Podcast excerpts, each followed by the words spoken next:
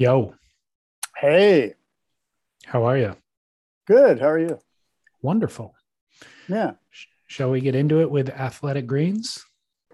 Let me tell you something, David. You know what I did maybe an hour ago? I made some eggs, I had some bacon, I had some tomatoes, balsamic vinaigrette, some olive oil, a little bit of bagel and everything, seedlings on top of that, and some cheddar and jalapeno toasted bread with butter. And of course, to top it all off, every morning, my AG1, I had my athletic greens green drink. And um, I love the stuff and it's a part of my life. So, dietarily, I'm not. I'm no dietitian. Go ahead. That's okay. There's a lot of butter. the the, the um, damage or potential damage that you're doing with the bacon, the cheese, the bread, all of that you can almost forgive yourself for because of the AG1. Like e- even if you're putting a couple of bad things in your body, I feel like you get enough exercise, you can kind of work through that stuff, but it's important to make sure that you're also getting the good stuff. And the AG1 solves all of that part of your diet. It absolutely does. I'm a, um, you know, what's really funny too is that like my whole family's on the AG1 program now. So my wife's drinking it, my daughter's drinking it, I'm drinking it. I'm trying to get my dog to try it. Well, there's there's nothing there's nothing to not like about it. It's super simple. It is one scoop.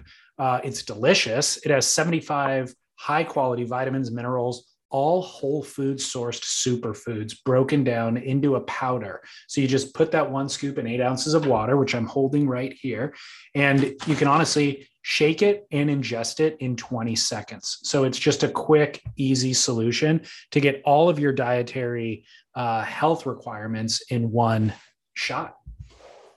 Yeah, I think you mentioned it, but I'll mention it again. Like 75 high quality vitamins, minerals, uh, whole food source superfoods, probiotics, adaptogens, Boom. which is a, which is an interesting word. Adaptogens. I, that might be the name of my new band. I think we're going to cover like early punk rock songs. But um, Scott look, Bass that, and the adaptogens. I don't know about the first part. I just like adaptogens, and that's uh, going to, uh, of course, all of those things. David, helping you to start your your day off right. You know, start your day off right, which is what I did this morning, and I try to do each and every morning. AG one.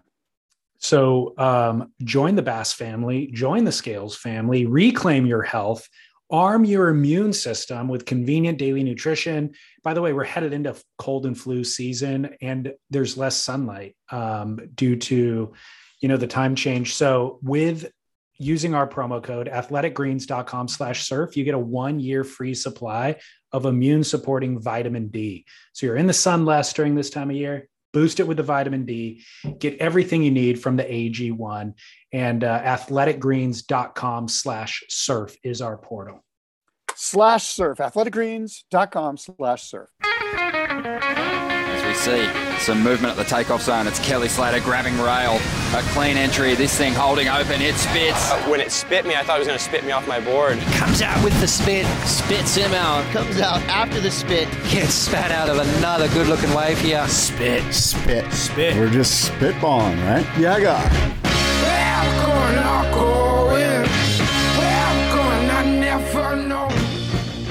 Yeah, God. Yeah, God. Yeah, friggin' guy. Welcome, David. It's Spit. This is the Spit Podcast. We talk all things surf and some other stuff as well.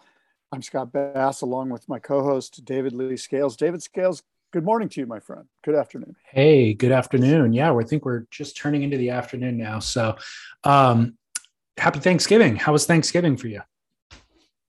Thanksgiving was awesome. I think I told you I I air fried my spatchcocked turkey. Didn't I tell you about that? Well, we talked before Thanksgiving. You said you were going to do it. So what's yeah. the update? The update it was insane. It was, was super it really? good. Oh my god. Spatchcock that bad boy, which means take out the backbone, press that some bitch down, flatten it, make this herb butter with garlic, stuff that underneath the skin between the meat and the skin then take the rest of it and baste the living crap out of that bad boy and put it in the air fryer. It only, dude, it only took an hour and 15 minutes for me to cook a 15 pound burn uh, bird. Insane. And there's no oil, right? That's the key with the air fryer. No oil. Yeah. It's just, it's basically like a convection oven on steroids. It's like super high heat that's swirling. Got it. Got it. Well, you know what? My I don't have an air fryer. Uh, everybody's been recommending it, so I might end up with one.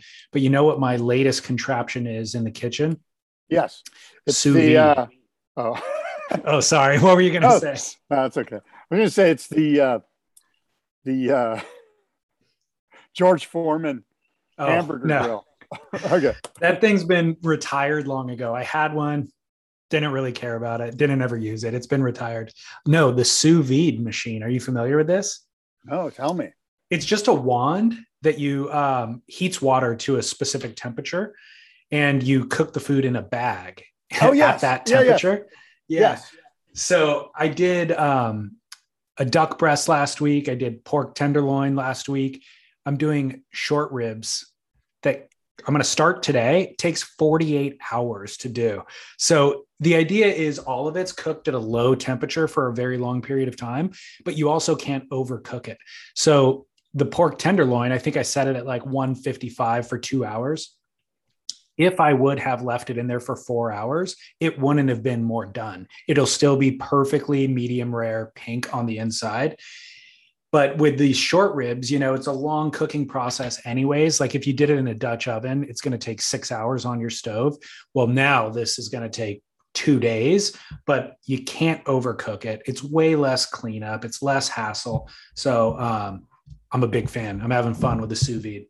Now, when you take the meat out of the bag, do you brown it? Do you like sear it real quick to give it some of that look on the outside? Because as I recall, it kind of comes out a little bit uh, unprepared looking. Yeah. yeah. it does. Yeah, you want to if you want to add texture, then you Yeah. definitely sear it off, which I did with uh, all three of those, or I'm, the two meats, and then the third one I'm going to do.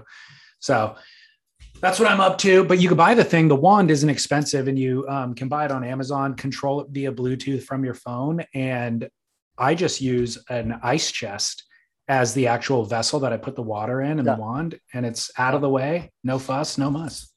Yes. We have used this at our house. Yeah. Oh, okay. There you go. Yeah. Cool. Um, I've got, we've got, I mean, the Hawaii season is well underway. I've got follow up conversations about homelessness and a final word on the Fort Point debacle. If you want to hear some of this follow up stuff. Sure. Lay it on us. Okay, my buddy Sean in Mexico said, when you give to the homeless, you aren't underwriting anything and you aren't necessarily changing anything. All you are doing is making that person's day a little bit easier. Scott is correct here. You are momentarily uh, mitigating pain or an immediate problem. And if that problem is alcohol, food, or drug related, it really isn't any of your concern. You are giving simply to give. You are giving them a choice that they may not have otherwise had. And by giving them that choice, you are giving them freedom and humanity, however brief. Yeah, I kind of agree with that. That's the feeling I get is that now I do, as we mentioned, I do have a concern about um, people that appear to be able bodied. Gaming anyway, the I don't wanna system go- a little bit. I don't want to go down that rabbit hole again, but yeah. Well, I think part of what I didn't say last week too is in Southern California, the homeless problem is so pervasive that my internal conflict is I'm inclined to give. I want to give this person the money that's in my wallet. But if I did that for every homeless person that I saw, I would go broke. I mean, you truly cannot give to every homeless person you see, even if it's a small amount. It, there's so many.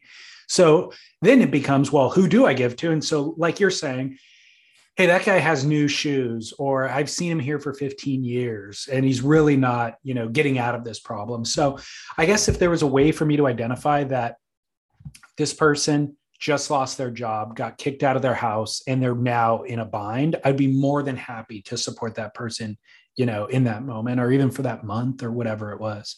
I just don't know how to identify those people. Yeah, it's funny. uh, I mean, there's so many different. Like I, I'll see people on the on the se- on the street with their signs, and sometimes if their signs are clever, I'm like, you know what, that's pretty clever. I'm going to give that guy five bucks. That's a pretty clever sign. You know what you I mean? think of the most clever one you've seen?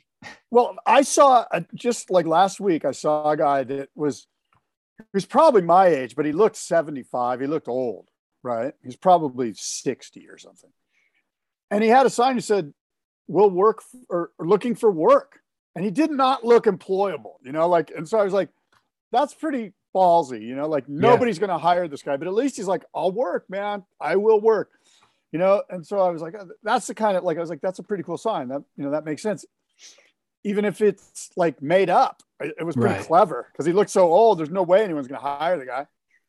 Well, And it could have just been the strategy, you know. That's what I'm He- saying. I, yeah, yeah, that's what I think. Part, but I don't know. He was he was hurt, and I don't I don't know if he had the brain cells capable to create such a deep thought out strategy. But- strategy. Yeah. But, yeah. So, but then the other thing I was thinking is like, like you'll see a younger person with a guitar playing their guitar and and like guilting you out. Like there's a guy that has a sign that says, "Come on, man, just smile," you know, like and he's and you're like, I, it's like I feel like this guilt that I have to smile and play along with his vibe or whatever. And certainly there's nothing wrong with that. But part of me is like, what if I rolled down my window and gave him five bucks or 10, 20 bucks, let's say 20 bucks, and said, look, clean up this area. Like, why don't you just clean up this area? This area's a fucking mess. Look at all the trash and shit. Like, why don't you make it like nice right here? People would be throwing you dough, I bet. you know? Yeah. But again, that's a good point. it's kind of like, you know, it's it's none of my business really, you know, like who am I to, what am I, the friggin' social caretaker guy? That's a good point, but you're right. I think that's a very effective business plan. If he even had like a trash bag and he just his sign was on his back and he's like homeless, cleaning up the streets, working for donations or something like that, Exactly, people would dude, exactly. he'd make hundreds of dollars a day in He'd San Diego. Totally. kill it. He'd kill it. Well, I had another note from Tom in Orlando, and he said, You guys were talking about giving to the homeless. Social workers that deal with homeless all the time say that the best thing to do is to give to the organizations and shelters that help them rather than giving directly to the individuals. Yeah, I haven't. I don't know anything about this, so I'm extremely ignorant and naive. Which, by the way, is the, sort of the the name of this podcast underneath it all. Um, but I don't. There's something about the industry of homelessness that I'm a little wary of. Good You know what I mean? It's like at, at some point, it's like which hand is washing the other? You know? I know. and I kind of feel like, and again, I, I don't want to sound unempathetic or not compassionate, but I kind of feel like if we make it easy to be homeless, it's easy to be homeless. Yeah. But again, I don't. and I then- know I'm not addressing any of the underlying issues here, like mental health and drug addiction and prison. but those are- Those are our concerns, though. As individuals who see the homeless every day, those are our concerns. And I agree with what you're saying about the industry, where once there's money involved, Yeah. there's going to be something getting misappropriated, siphoned off somewhere. And not always, but that's my concern often, you know? So I guess it's a matter of it's up to us to find the appropriate organizations that we have vetted and feel comfortable with and make sure that you give to those. yeah, it's it's a it's a slippery slope for sure. Well, this all this all came up because we were talking about Reno Abellira. Um, Yeah. That's how the entire conversation started, and I was talking about the homeless problem in Waikiki. There was an update 12 um, hours ago from the Honolulu Star Advisor. Um, Reno's nephew commented or sent them a note and said that the emergency brain surgery that Reno had to undergo was successful quote reno is still in the icu but thankfully he is no longer in a coma and he's making slow but steady progress in recovery uh, he wanted to thank the community for the outpouring of prayers and support that they had received and asked that the abellira's privacy be respected at this time as we focus on recovery and rehabilitation so reno of course is 71 and um, an iconic surfer from the 70s mainly that was really important in the shortboard revolution and he was sleeping on a park bench in Ala Moana Park and was attacked. Um, it put into a coma through this kind of vicious assault at the age of 71. So that's how he ended up here. Let me ask you this: there's a there's a line in the um, statement from the family that says, "We ask that you respect the Abellira's family's um, privacy at this time." Something like that, right? that line is interesting to me as I as I sit here and chill out on it. Does does that mean like don't create a GoFundMe page? Don't like please just stop talking about this. We don't really want our name. We don't want you talking about Reno's situation. We've got it under control, and you know the outpouring of love is great, but let's kind of stop it now and let's kind of move on. Let's move past. Much in the same way we've done with Sunny Garcia. Um, is that the I, sense that you get that they don't really want you and I talking about it? And if so, then we should just shut. The, we should shut up. I mean, it's really at this point, it's no one's business other than it's sad. I don't know. What are I your thoughts know. on that sentence? You know, like how do you read that sentence? Well, the previous sentence was we really appreciate the outpouring of prayers and support. So I don't know what to make from that sentence because um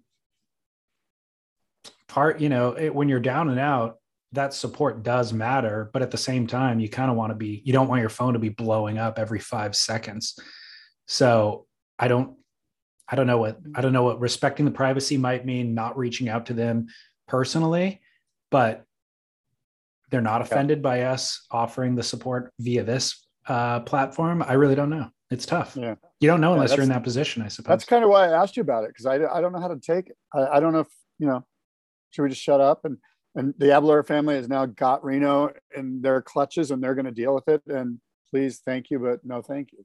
I guess that's exactly what he says. Yeah. So, right. yeah, enough. Unless there's an update on the story um, that's relevant to surfing. Uh, the Fort Point follow up that I got was pretty interesting. Uh, and then I think we could put this topic to bed as well, probably after today. But listener emailed and preferred to be left anonymous, but he said, I grew up surfing Fort Point. The fort was one of the most dangerous spots that you could surf. It wasn't uncommon for dead bodies to float through the lineup from those who committed suicide off the Golden Gate Bridge. Every hardcore local has a story of somebody jumping the bridge while they were surfing. Real quick to interrupt his email, I forget the stats and I should have looked them up today the number of suicides off the Golden Gate Bridge is crazy. Like it's a daily occurrence for people to commit suicide off that bridge, or it certainly was for a period of time before they put up security. Um, so this doesn't surprise me. I mean, it's horrific to think about, but it doesn't surprise me that he said this. He goes on to say, all of the stuff that you guys are talking about and these guys riding in uh, on other equipment would never have flied 10 years ago. Every single one of these guys would have been knocked unconscious by a real local. As far as boards being destroyed, that's a long tradition at Fort Point, and it's happened many times on the inside. Back in the day, fights were extremely common. Dudes have been sent to prison for enforcing at the fort. About 10 years ago, when tech invaded San Francisco, everything has changed since then. If you're actually a hardcore foil or kite surfer, then you go to Potato Patch or High Tide Fort. You do not foil at Low Tide Fort. You don't windsurf at low tide at the fort, and you don't bring anything but a surfboard into the impact zone at low tide at the fort. In the last five years, I've seen foilers injure more children and beginners than any surfboard injuries in my entire life. At this point, we need this type of localism here. Towing behind a speedboat at the fort at Fort Point while people are actually surfing. Are you effing kidding me? How can anyone justify this? Don't get me wrong, the fort is actually a crappy wave. It's soft and generally sucks, which is why so many kooks have flocked there and so many of the heavies have moved away. The fact of the matter is, foiling around surfers is unacceptable. It's dangerous, and there's no reason to ever do it, no matter how good you are.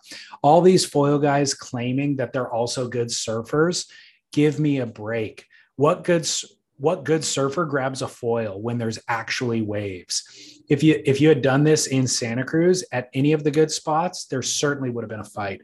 Sure, John John Florence and his contemporaries ride foils behind boats, but that's totally different than him doing it at Pipeline. The guys writing in saying damaging personal property is unacceptable are definitely not surfers. They were definitely not born and raised in San Francisco. They are tech kooks.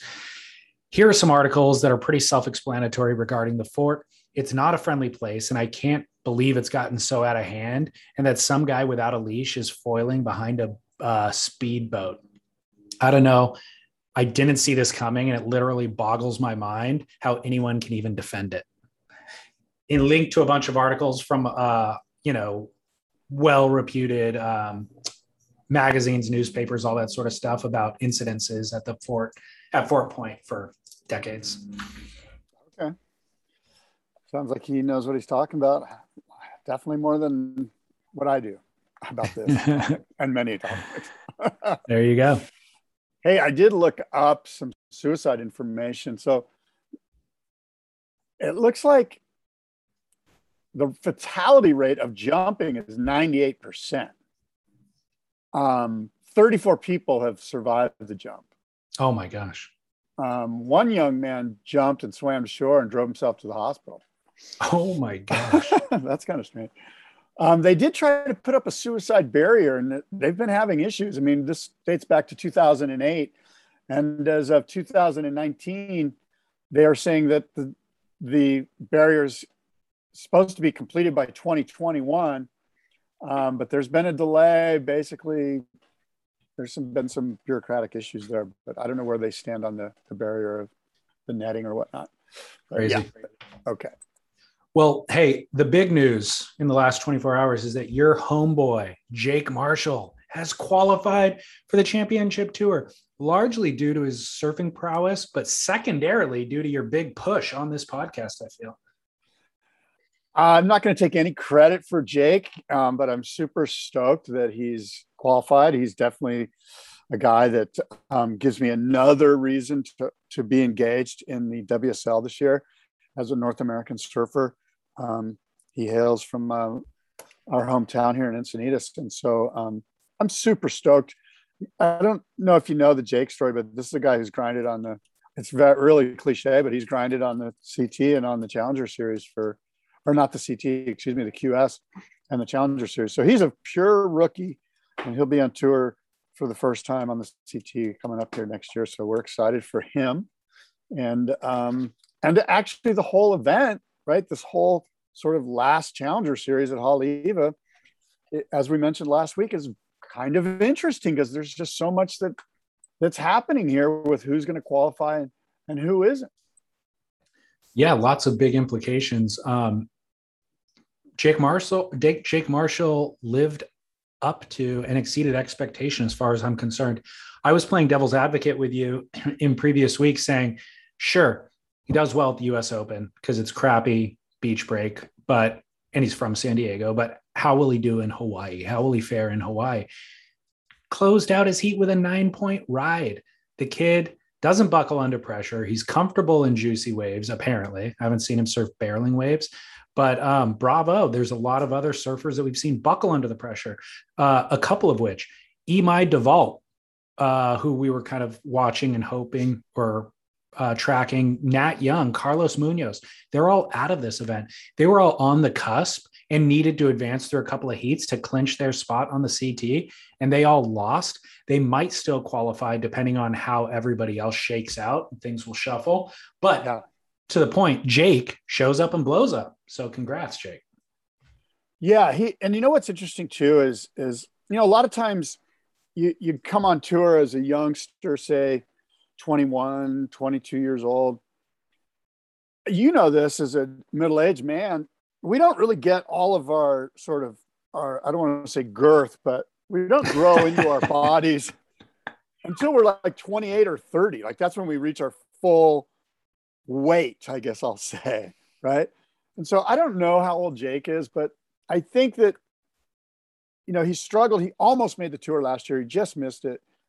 I think this extra two years or whatever it's been is good for him as far as being strong and being, you know, growing into his frame, I guess. And so, um, you know, I hope that's the case. I, I, feel like he's stronger and he looks bigger than I've ever seen him. And um, we certainly need that on the tour as we head to some good waves this year. And yeah, I'm pulling for him. And as you mentioned, there's some of these other guys, you know, like I'm not sure. I'm going to look up um, Hiroto, I, I want to see that young Japanese kid make the tour. Me too. I like uh, him a lot. Do you know where he's at? I'm going to look right now. I'm going to click on this thing and see. I remember him losing in his heat, but I don't know where he's ranked right now. So he's out Oh, of this okay, event. So he, he's out of the event. Yeah, he got he got a lot of guys. Every guy that's in the top 20 seems to be equal 49th. They seem to have gotten fourth place in that round of 64. I've been looking at a lot of guys here. Um, so yeah, there's a lot up for grabs, and it makes for an interesting watch. You know? Yeah. Um, Well, Jake Marshall, I think, in addition to so not having meat on his bones, right? We saw Kolohe Andino go through that growth while he was a professional. Uh, Kanoa Igarashi, we've seen go through that. Um, I feel like Griffin Colapinto always kind of had an outsized power displacement for how small he is. He's not a huge, powerful guy, but his core of surfing is just so powerful that it looks like he's powerful. I think that's certainly part of Jake's um, hiccup over the last few years. But I think the other thing is the too much too soon scenario that we've also Yeah. seen with a lot of guys coming out of Southern California. So when I, I mean, 10 years ago, Jake was the guy. He, he Yeah. was like, had all the Hurley. sponsors, winning everything. Yeah, on Hurley, winning everything from the NSSAs. And so everybody pinned all their hopes on him.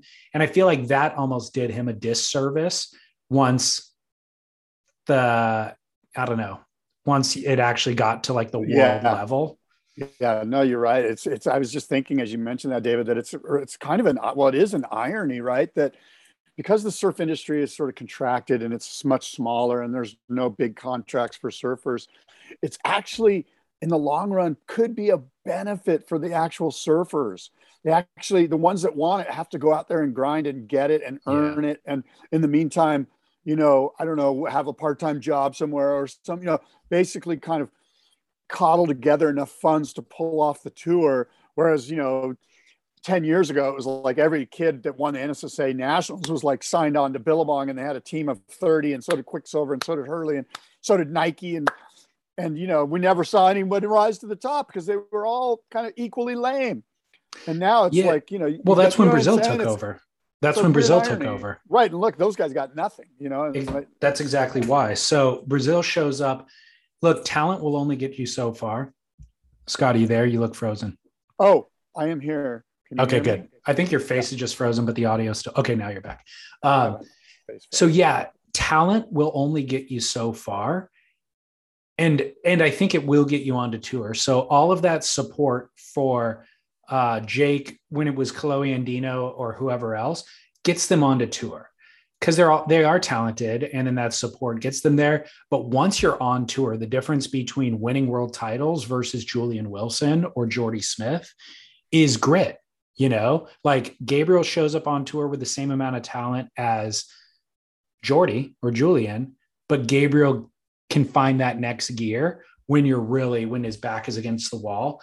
And I think that maybe Jake having a couple of years of having to persevere and grit it out and find his own way will actually serve him better than if he would have qualified five years ago or four years ago. Yeah, I agree. I mean, um, you know, I'm of the belief that Jake was already moving towards a different career path, you know, and, I, and that things just kind of fell into place and he's found himself like his dream is coming true. And, and, and I, and I think to myself, and you and I've spoken about this, but I I hope that he goes for it. Like, I hope, you know what, it, you know what it reminds me of? There was a heat where Patrick Gudauskas was in a heat somewhere. I think it was at uh, Bells. Oh, was it? Oh, okay. Was it at Bells? Where he surfed out of his mind. He surfed like he didn't give a shit anymore. You know, like he wasn't holding back. You know what I mean? And it's like that's the kind of and it was because it was like you know I think he, maybe he got a wild card or I forget why, but it was obvious that like this might have been his last hurrah. And he's like, "Fuck it, I'm going. I'm going to go hard." And um, and I think that's the attitude that you have to have. You almost don't hold back at this point. Like, let's go hard, no matter what. Like, don't leave the season going, I didn't really give it my all. I I was being, you know, I was thinking too much. Like, I'm I'm afraid that they're going to think too much. I mean, my advice to Jake Marshall is simple: get a really good song that you love and put that song in your head and go dancing. Go friggin' surfing with a song in your head. That's it. You know, yeah, okay, there's a little bit of strategy, sets coming here, Westwell this, blah, blah, blah, tide coming in. That's fucking easy. Like you've been doing that since you were 10 years old. But it's about what's between your head. And I, you know what? I, I want like, you know, get a song in there. I, that's always helped me whenever I've competed, whenever I've done well. I've won events with friggin' literally with music in my ears. Like I would surf with headphones and just and have a playlist where I'm like, yeah, I'm in. I love this song. You know, like to me, I don't know. It worked for me. I hope that Jake gets a good. And I would suggest to any competitor get a really good song in your head and go surf. It, well, it probably helps you not overthink. Right. Yeah. Yeah. Like you've got you've jealous. got all you've got all of the tools to win, and that's why you're there. And so now don't overthink it, you know? Yeah. Yeah. Um, so you could easily see Jake not doing that because he's happy to be there and he wants to be there next year. And if you go all out, there's the chance that you fall and you get last place. But if you go 70 or 80%, you can just finish in the top 12 and requalify and then work your way up to the top five. But I agree with you we don't give a crap about the top 12 anymore. And the top 12 do, not have sponsors anymore. You know who we yeah. do care about is Italo, Felipe, and Gabriel because they are throwing caution to the wind at every single section they get. That's exactly. who we care about. Yeah. Exactly. And, and that's what we need to do. That's what, and I hope that Jake has a successful year. And of course, you and I are going to be rooting for him. I know I'll be rooting for him. I don't know if you're going to be rooting for him. But what about Connor O'Leary? So Connor's the other guy that's already qualified. He's been on tour before. I think he was kicked off, right? Yeah. And now he's back. Really good, uh, goofy foot surfer. Um, and a guy that at one point I pegged to be maybe a potential world title winner. Yeah. His rookie year, he won rookie of the year. He finished second, I think, in Cloudbreak, maybe at Cloudbreak. I forget exactly. I think it was small Cloudbreak or something.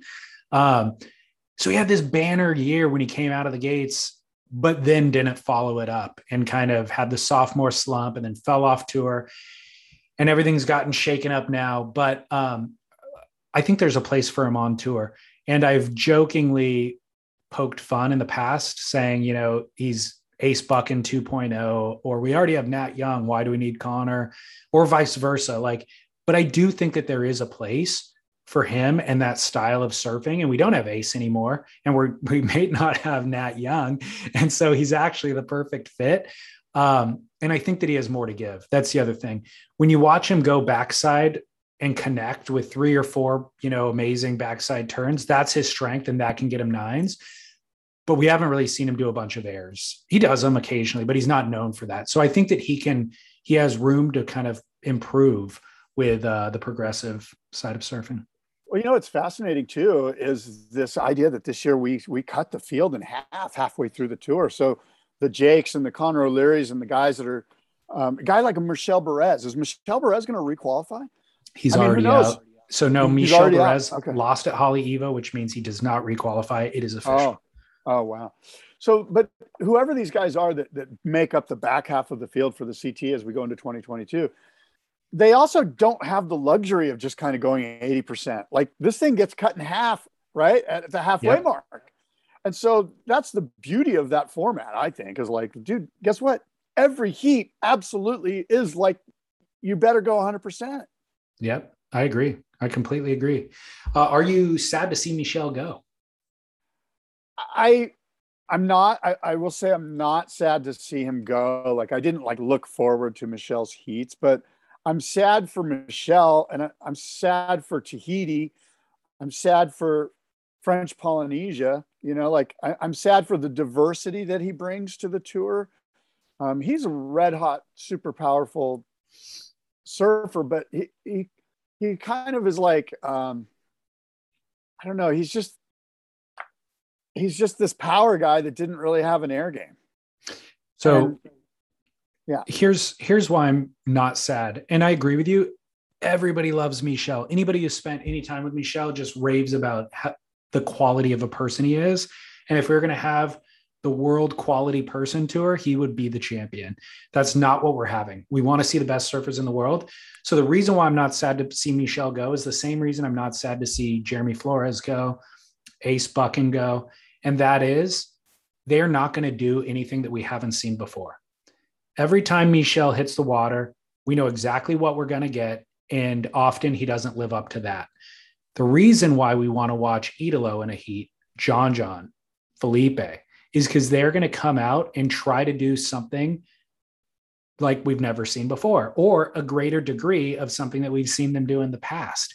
It's exciting. It's fresh. You never know what you're going to get when those guys hit the water. Even Morgan Cibilic, to a certain degree, you don't know what you're going to get when he hits the water. So I love the idea that the tour is going to be cut in half because it's going to force people to do what you said, to go for broke and elevate their game. If you're not showing up and trying to elevate your performance, not only in every event, but in every heat, I don't really think it's progress, you know? Let me ask you a question. Um, just playing sort of hypotheticals. Would you rather see Michel Bourez on the CT or Kelly Slater? Kelly, for sure. Would you rather see Michel Bourez on the CT or here's a good one Frederico Morais? I knew you were going to say that. Uh, honestly, kick them both off. Neither. They're going to both. They're going to both put, do exactly what I said, which is just more of what we've already seen. Totally agree. Boot him, boot him, and give space to Jake Marshall. Let's see. And if Jake Jeremy Marshall, Flores, I'm sorry, go ahead. If Jake Marshall lives up, yeah, if he lives up, then he can stay, and if he doesn't, then he's out too. You know. did Jeremy Flores retire? Yeah, mid-season he announced it. Okay. Um, He, he was he was already kind of having a crappy year, and he was blaming it on the crappy waves that they put on tour in the return from COVID. You know, the beach breaks in Australia and the wave pool. He was saying that after heat wins and losses. Um, but I think he seemed ready to retire, anyways. is Jack Freestone qualifying? I don't think he is. I've got him here on the Great CT. He's, he's below the cut line on the CT. He's still He's in a- the event, though. He's at um, 28 on the CT from last year. He's still in the the Challenger event.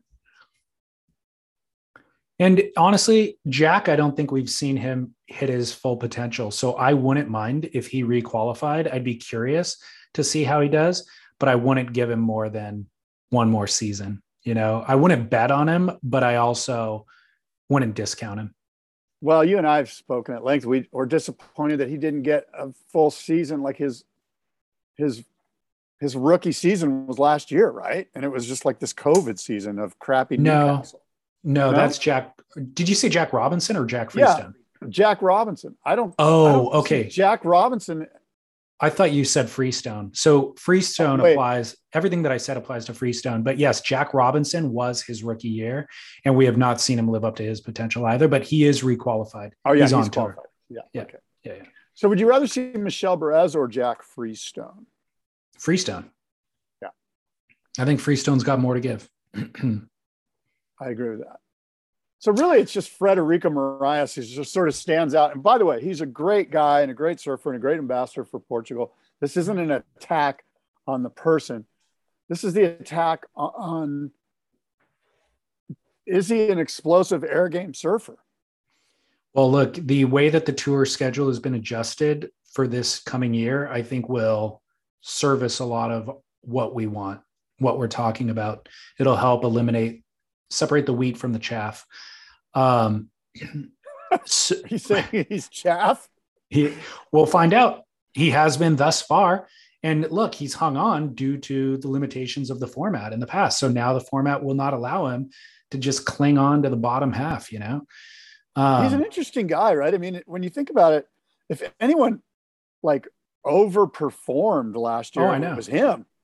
Well, he he does that historically. He beat Kelly in Portugal when Kelly needed to just get past like the round, the third round in order to clinch his title in Portugal. Frederico Morais, Morais as the wild card went on on a crappy day, went out on a crappy day and did an air reverse on a right and got the score he needed. And Kelly lost the event, pushing the title race to Hawaii. And then remember John John at J Bay. He beat John John at J Bay when John John was having an epic heat. So he's done that over the years, but again, it's it's because the format was allowed for boring, repetitive surfing to get eight point rides. The judging did, and I don't. Yeah. I see things moving away from that. So I don't know that Federico can rely on his trusted kind of I don't know whatever it is. Um, uh, I feel like this event. I don't know. You tell me if you've actually watched it, but I feel like the surfing's kind of high. Like the bar of surfing is high. The caliber when it Yeah. comes down to guys whose names I don't know that well with no stickers on their boards, they're kind of shredding in this event. Yeah, I've watched some of it actually, and um, yeah, there's some names, of course, who I, I have no idea who they are, and they're surfing well. I think there's some North Shore guys. Um, obviously, the surf's been challenging, which I think is okay. You know, it's been quite lumpy and and windy and uh, tough to surf, to say the least. And then you know, you see John John, who's just like Tell me about John John. mind blowing, like on his A plus game, like out of control, like surfing like he's surfing in his backyard, just doing, you know, incredible aerials and incredible power carves that just seem um just like he's taking a walk in the park, you know, like he, there's no there doesn't seem to be he's looks he looks like he's on his A game. John John's career has been plagued by injury. And every time he goes away, so he'll hit like a zenith and then he'll get injured. And then he goes away. And we all have to wait eight months. And in that eight months, Gabriel starts dominating. We see all this other stuff. And we look back at John John footage and we're like, man, he's so incredible, but where is he now? And then inevitably, when he makes his return, he blows our minds again. And so I was thrilled to see John John return to competition in blistering form. I think he got like a 18 point something heat total, a couple of nines. Uh, so can he maintain that? Can he not get injured? You know, all that remains to be seen. I was disappointed to see Kelly Slater not. He was scheduled to surf in this event and then he no showed or he pulled out. Do you have any idea? I wasn't listening to the commentary throughout the event, so I don't know, but I have no idea about Okay. that. Because I like to see these that top level of guy show up in this event. It really creates a stark contrast between world champ surfers versus world class surfers. And um, because I, I start like getting really hyped with all these other guys. I'm like, wow, Barrick DeVries surfs really well. And then John John goes out and you go, oh no, that's what we're looking for. You know, there's a huge Yeah. contrast. There So I wanted- is. I- I wanted to see Kelly. Yeah, that would have been neat. That's too bad that he he didn't show up. Um, on the John Florence thing, I so one of our listeners sent me a podcast, the Water Oh, People podcast that Yeah. Lauren Hill and Dave Rastovich do. You probably heard it, um, and they interviewed John Florence this week, I believe it was. And um, a couple of the takeaways that I got from that podcast, and I, I would suggest that everyone download uh, the, you know, go get the podcast. Water People is what it's called. Um, and Dave and Lauren talked to John about, you know, is there an emotional letdown after winning a world title?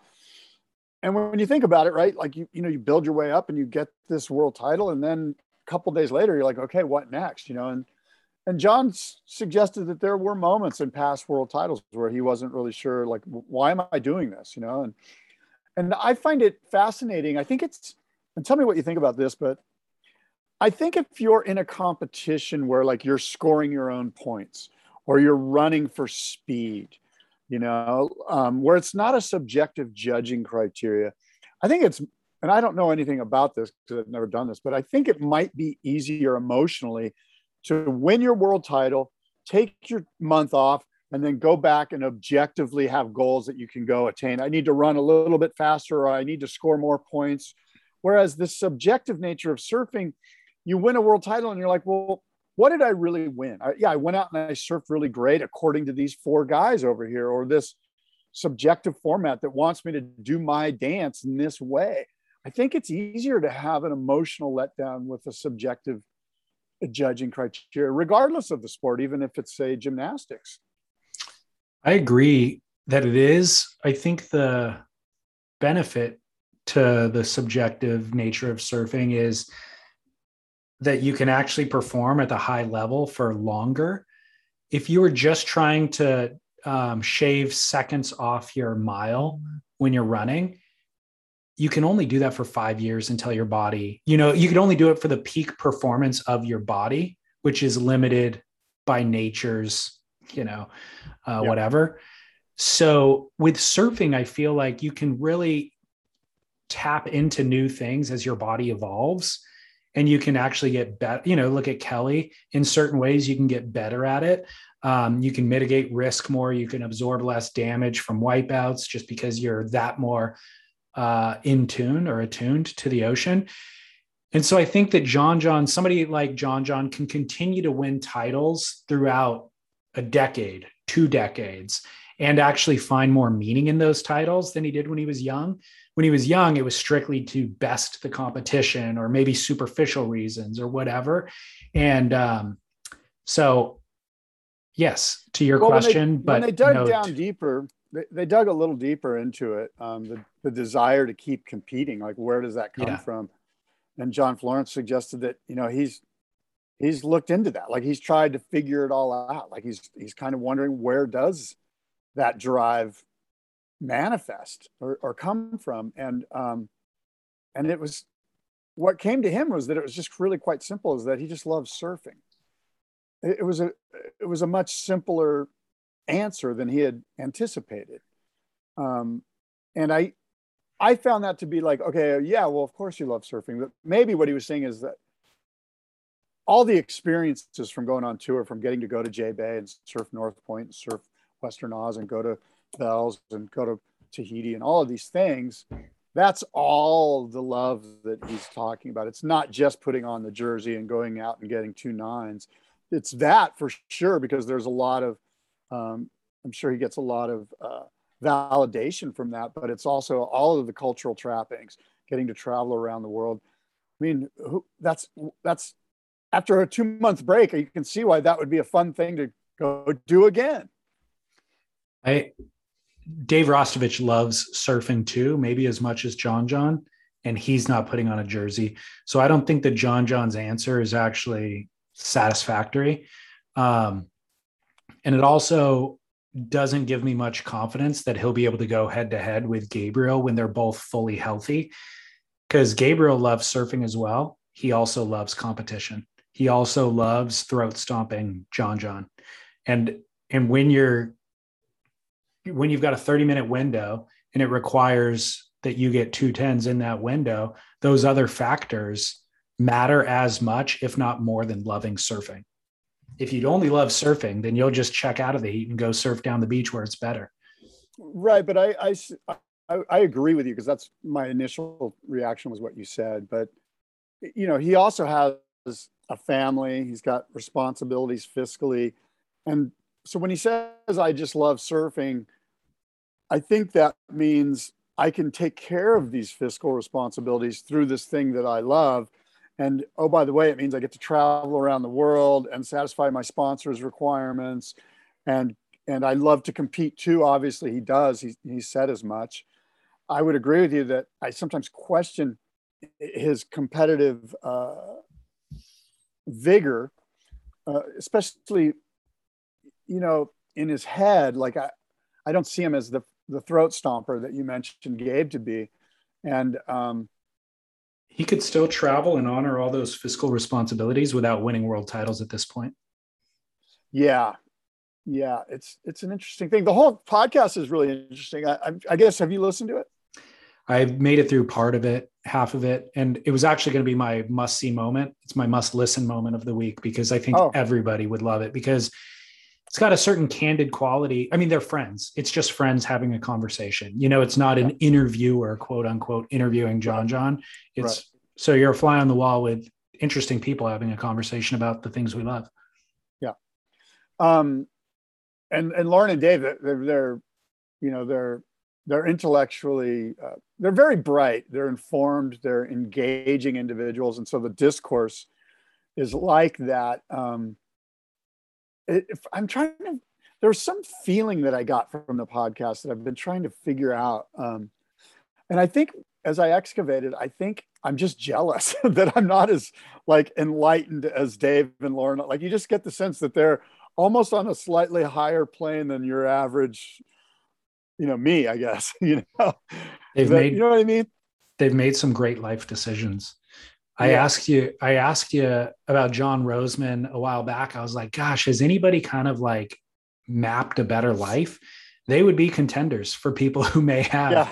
Yeah. Um, they have some real luxuries built in uh, due to their pro surf background, you know? So it's like made some money doing something they loved without having to go through traditional schooling, working your way up a corporate ladder, whatever, to have certain financial securities. But there's a ton of examples of people who have also squandered that. And I think both Dave and Lauren kept their compass calibrated through to true north throughout and just like, okay, let's buy some land where we want to live, which is Byron. And then let's not overbuild. Let's not, uh, let's kind of, let's try to stay off the grid. Let's eat out of our own garden. So we're not relying on these other things that can ultimately lead to a trap, you know? And. I think they've, they've continued to live a real simple life and they continue to go surfing every day and they have kids and instill those values in the kids. And so they're enjoying the benefits of parenting you know and yeah I feel like, like they're that's what the i was trying to i i i guess like i said i i was i, I was just um I, I almost I guess it's like a jealousy or something. Like I wish I was as good as they are. Like you know what I mean? Like they're growing crops for their community, and then the leftovers from the crops they're like, you know, sending it to feed homeless. Know. They're just like making all of the right moves, and um, I'm certainly, uh, I wish I was more of a disciple of um, some of the humanity that they seem to express. It's hard to do. I was going to say it's never too late. You know, right. like you can, we can start today. We can, you can implement, implement yeah. small versions of that stuff, but it yeah. is hard to do in the concrete jungle that is Southern California with yeah. the insane mortgage payments that you have to make to continue to live here so that your kids can continue to go to the schools with their friends and you know all this stuff like i mean that's kind of the ultimate separation is we're tethered you and i are tethered to yeah. a bunch of anchors that require that we do things we don't necessarily want to do i have to yeah. drive on the freeway every single day for an exorbitant amount of time you know well the, the other thing is I think on some level I'm just slothful. Like I could have a garden in my backyard, like you know, because they they sort of talk about, and I believe this to be the case because every time I garden, and I know that you're this way too, there is a certain amount of um, you get a lot of enjoyment, and you're not sure why, but like putting your hands in the soil and and doing work in a in a yard or eh, with the earth there's something almost genetic about it that makes you feel good like kind of like when you go surfing like so there's a sense of almost like i'm just kind of too lazy to do this stuff and i think maybe that's part of the feeling that i'm having is like because they seem to they seem to be able to find time and they yeah. like doing it and i guess i'm finding time for other things like playing fantasy football or whatever the hell i'm doing playing the guitar or what you know like so that's living in this convenient this culture of convenience that you and I live in, um, it's too easy to go to the local grocery store and buy really good versions of anything that we want for cheaper than it would cost to cultivate that right. tomato.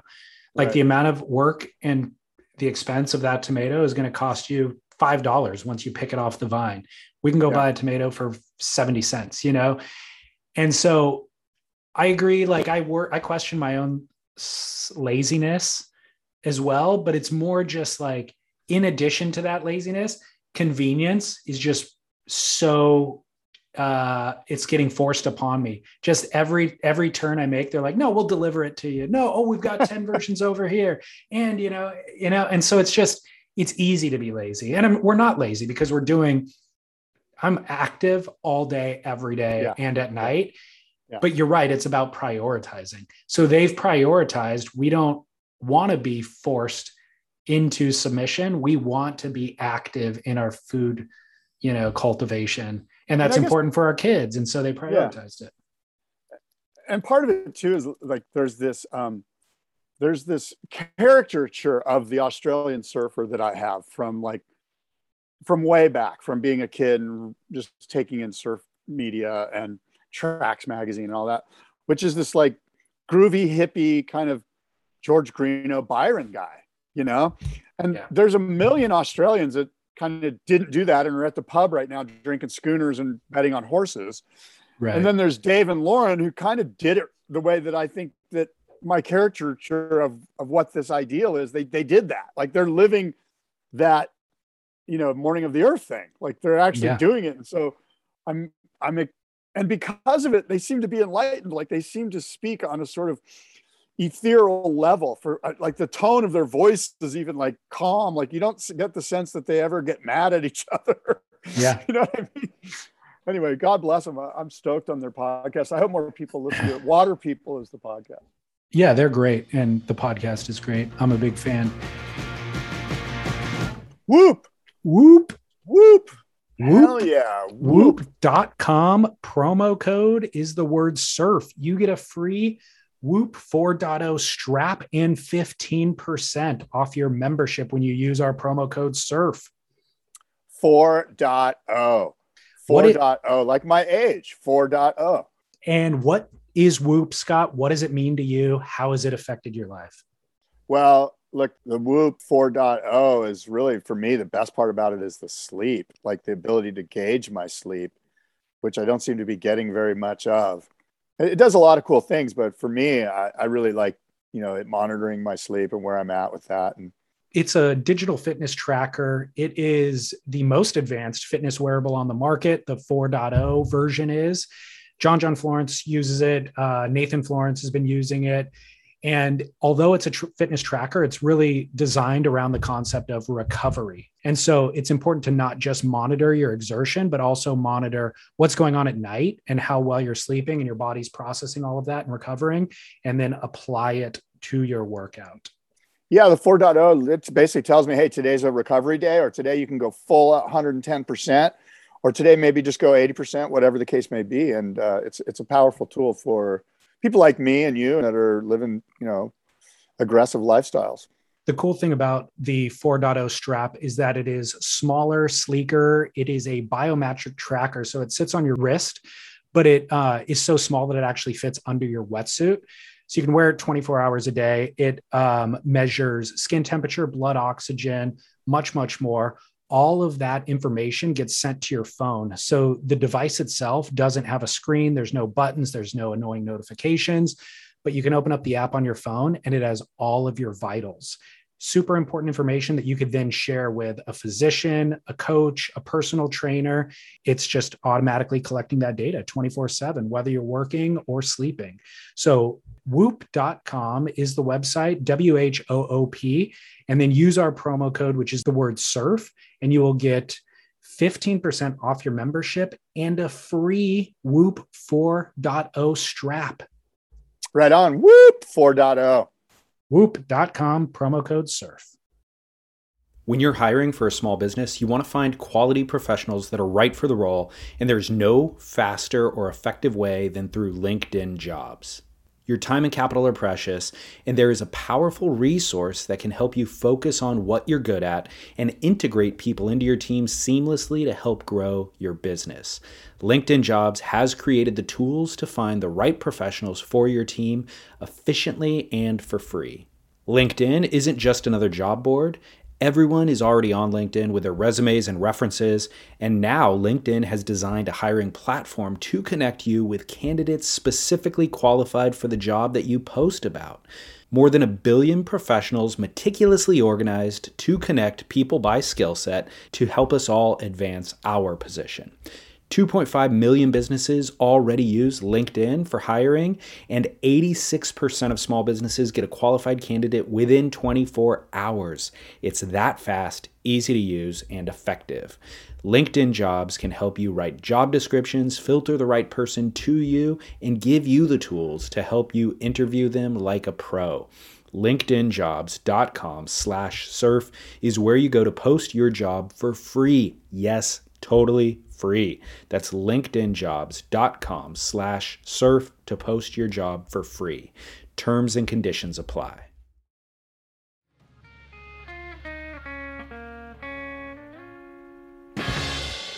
Back to Hawaii, real quick. Did you see that the Eddie is on? I did. That's on my story. That's actually my lead. That the Eddie is on, which is funny, right? We talked about this last week, and I'm super stoked. And um, it'll be fun to see how it plays out. Will it be a live webcast? Will you and I get to watch it? We don't know that yet, unless you know. Um, you know, they're on their Instagram. It's like, hey, if you want more information, send us an email. Like, there's no like website where you can get information about it. You got to reach out to them or DM them, you know, which is fine. Um, and and maybe it won't be. Maybe that's part of its beauty is that they're just going to be like, you know what, we're not webcasting it, and it's for the community. And if you live here, you'll be able to experience it. And if not, you're out. I'm so I'm claiming right now that this thing doesn't run. Uh, when I say the headline is that the Eddie is on, their Instagram account, the Eddie Aikau Instagram account, posted that the event is on, and they have a poster that's made. The poster may be all of the work that's been put into this thus far. It takes a tremendous amount of effort to run an event. Um, it's expensive to run the event and i don't know who's funding it. I don't and i maybe they have figured it all out. Maybe it's all funded in advance. But even when there was big money behind it people were inevitably unhappy with how it got run. Uh, there was always different factions who was unhappy that it got run? Inevitably there would be uh, there was factions. Well i don't think that the family was ever fully coalesced with you know um Quiksilver's well, objectives or how things are run. Okay. yeah i see what you're okay so maybe there was some there so behind unless, the scenes sort of disappointment that there weren't revenues shipped off to them or income streams that they thought they should get because of t-shirt sales or whatever but but the, regarding the cost of the event like how much do you think it costs to run an event on the North Shore. Like I mean, I'm without, talking about well, without the webcast, a little bit, a little bit of scaffolding, seven judges, some porta potties, the permit, a little bit, the permit, but I don't think the permit's the big cost. I mean, I, I mean, the Aikau Foundation, they probably just get the permit for free from the county. I mean, okay, let's say it costs 200 bucks. I bet the permit's 200 bucks. I bet it's not in the thousands. I don't know. But I mean, just a low key Eddie Aikau contest at Waimea Bay with the minimals, you know, like not prize much. prize purse. I don't know. Is there a prize purse? Like you're just there doesn't need to, surf. be. There doesn't. Like you know, show me what you're. You, you really want to honor Eddie? We're doing it for free. For look, even to get everybody who's organizing the event and the family to agree to how to run the event, that there isn't going to be money involved or whatever, I think is a huge task. Isn't that so, the same thing though? Isn't the family and the people running it the same? Like that's why they're the family took it over. Yeah, yeah, they are the same. But there's when you have more than one person trying to make the decision, there's going to be conflict. Uh, I'll be surprised if this thing runs. I prefer that it does run. I hope that it runs. I don't need it to be a webcast. We'll still see the footage of it. So yeah. I'd be thrilled if it does run. I'm just saying. You think I that this is a mirage? I, I think so. I think they have an Instagram account and they created a poster and they said we're we've got the best they, intentions to they, run, they invi- but we'll see if people. it happens. Right. Yeah, they invited people and will there be that opening ceremony? If it runs, okay. Whether it runs or not, will there be the opening ceremony? Yes, there could be. That that's not a hassle to pull together. Um, that usually and, happens right around now. Yeah. As I recall, it's like between the the sunset event and the pipe event, or it's like right around the first of December, as I recall, is when they have the opening ceremony. Yep, I think you're right. And so I just think there's a lot of moving parts to running of an event, no matter how uh, small. Yeah. And I'd be surprised if they could pull it off. I hope that they do. Um, yeah. Interestingly, the invite list had males and females together on the list. This could be the most progressive surf event ever, Scott. No gender divisions. Yeah, that, that's crazy, right? So Sylvia Nabuco, Polly Raldo, Isabella Le- Le- Leon Leonhardt, Leonhardt. Uh, who else? I don't know. I don't see that list. I've got Justine Dupont. I've got Keala Kennelly, um, Paige Alms. Uh, yeah, uh, down at the bottom, Bianca Bianca Valenti, Raquel Reichart, uh, Heckert. Yeah, those are the names. Polly, okay, Polly Raldo. There you go. Okay, you were going from the bottom up. Gotcha. Yeah. Um, Maybe those are standbys, alternates. So the invite list is a who's who, of course, names you would expect from Kelly Slater to Makua Rothman, Mark Healey, Mason Ho, Nathan Florence, Nathan Fletcher, Pete Mel, Ross Clarke-Jones, Shane Dorian. Uh, one name, oh, Greg Long, Bruce Irons is invited. Um, well, he's Billy a past Kemper. champion. Yeah. Yeah. So that'll be interesting. You're surprised to see Bruce Irons on there, are you? he should get invited. I, I mean, look, I love to see it. I grew up a huge Bruce Irons fan, and uh, he's disappointed me greatly in the last decade as he continues to get invites to pipe trials and stuff. And then he goes out there and doesn't catch a wave or he gets a two. Uh, I am highly disappointed. So I hold out hope, but we'll see what When you, happens. when you Um, look at this list, who's your winner? Ka- Kai Lenny, Okay, that makes sense. I was going to say, I got like Billy Kemper could be a winner here. yeah, for sure. Surprisingly, I think Mason Ho could be a winner here. Nathan Florence. Of I've never seen Nathan out there. I mean, I know Nathan does and can. I just don't don't know how he Yeah. performs out there. Um, I would love to see an old timer. I mean, Dave Wassel would be incredible. that would be insane. You know, the, the- I mean, Clyde Aikau won this thing at age like 42 or something, like back in the 80s, I want to say. One of the very first ones. I think Clyde won and he was old. he got a wave out there in 2016 on like an old single fin. He was like in his 60s and he got a wave out there for the event. Yeah. You don't want to mess with Clyde. Give him, give I know. him plenty So- of room. Ross Clarke-Jones. I mean, he's got to be the oldest in the field that they're inviting. That'd You be think? incredible. Let's see here. Is Ross the oldest one? Yeah, he probably is. Peter Mel's pretty old. I bet Peter's as old as or older than Ross Clarke. No. Pete's 51. Yeah. 51, 52. Um, All right. Well, and that, would- that'd be great too. I hope if they hold it. I would love to see Shane Dorian take this thing, to be honest. I would too. That would psych me. No So- finer human. So this is the first time in recent memory that Quiksilver hasn't been involved with this event. Um, in other Quiksilver news and kind of a last vestige of a once thriving industry, Derek Rielly posted the real estate article that Quiksilver is selling their iconic pipe uh, facing house on the North Shore. Did you see this? I did not see this, but the market's up, right? It's a good time to sell. except they originally tried to sell this in 2016 um, probably part of the Oaktree takeover you know Uh-huh. just like sell off the asset but they priced it at 20 million bucks in 2016 Oh, it finally sold five years later for five million dollars so 15 mil off of their original asking price um, but they only who paid one point it?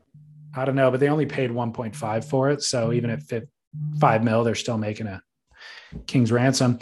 But I mean, it's it's sad to see. Yeah, I'm, not sad by it. I'm not sad that Quiksilver's selling their house. I, that doesn't sadden me. You know, I, I've accepted the reality of the shifting uh, surf industry, and you and I are kind of benefactor beneficiaries of it. Uh, but I'm still sad to see it. You know, like it's the what I knew. It's what I knew growing up. Quiksilver was cool for a long time. They were the thing, man. They were the shit, right? And I'm trying to pinpoint like when was the time when you're when you're like, okay, they just jumped the shark. Quiksilver just jumped the shark. And I want to say it was when they went public, you know. That's probably when they jumped the shark because now they're buying Cleveland Golf and they're buying friggin' Rossignol and they're they're basically at this point they're not their number one proposition isn't surf it's shareholders Yeah. and um, that's probably when it became not cool but but You- you, could have bought Quiksilver and made some money you made you make a good point. I don't know that I could argue against it, but I, there was a few years after that, good years There after were, that, that I still really loved the company yeah and um, Young Guns, all that kind of stuff. You know, I mean, where. Dane Dane Reynolds, the Eddie, Clay Marzo, Kelly was still on board. Julian Wilson was kind of hitting his peak. yeah Um, but certainly the low point was getting bought out by venture capital and shedding the entire team and breaking contracts and all that sort of stuff. But so this is, like I said, kind of the last act of what we once knew is that house going away. But it's fine. It is what it is. We don't honestly that that all that real estate's overpriced anyways, and it's so far removed from actual surfers being able to participate in any of it that screw Yeah. it. Screw it. I've uh, I got a new surfboard from Blackbird Surfboards. My dear friend Tim Crozier made me a new twin fin that uh, I'm a, I'm pretty excited to give it a spin. Post photos. I will. I'll do my best. I want to see it. All right. So I already mentioned my must see moment is the must listen moment of John John Florence on Water People. My Duke, I'm going to go ahead and just bow down. Jake Marshall, congratulations. I'm going to give him a co Duke honors with Caitlin Simmers, Caity Simmers, the 15 year old regular footer who we've been tracking mainly through this year, thanks to Stab for including her in the Stab um, high events. She's blown our minds and she's qualified for the women's side of the world tour already. So, congrats to those two. Oh, that's great. All right, cool. Well, I'm stoked to hear that. And um, yeah, of course, my my my Duke is Jake Marshall as well. Yeah, awesome. All right. Well, David, until next time, adios and aloha.